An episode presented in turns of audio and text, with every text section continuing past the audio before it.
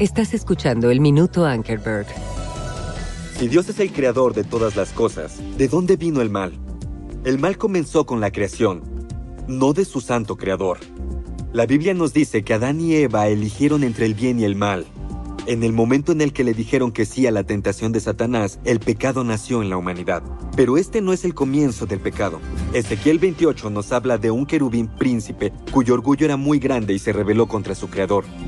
Satanás, ese es el ángel lleno de orgullo y rebelde. De ese ángel caído surge todo mal. Pero del Creador surgen todas las cosas buenas. La victoria sobre el mal se encuentra solo en Jesús, el Hijo de Dios. Jesús ha vencido la maldición y el poder del pecado. El mal no ganó. Ten ánimo, Jesucristo salió victorioso. Para obtener recursos adicionales o ver nuestro programa de televisión, ingresa a jabiblia.org.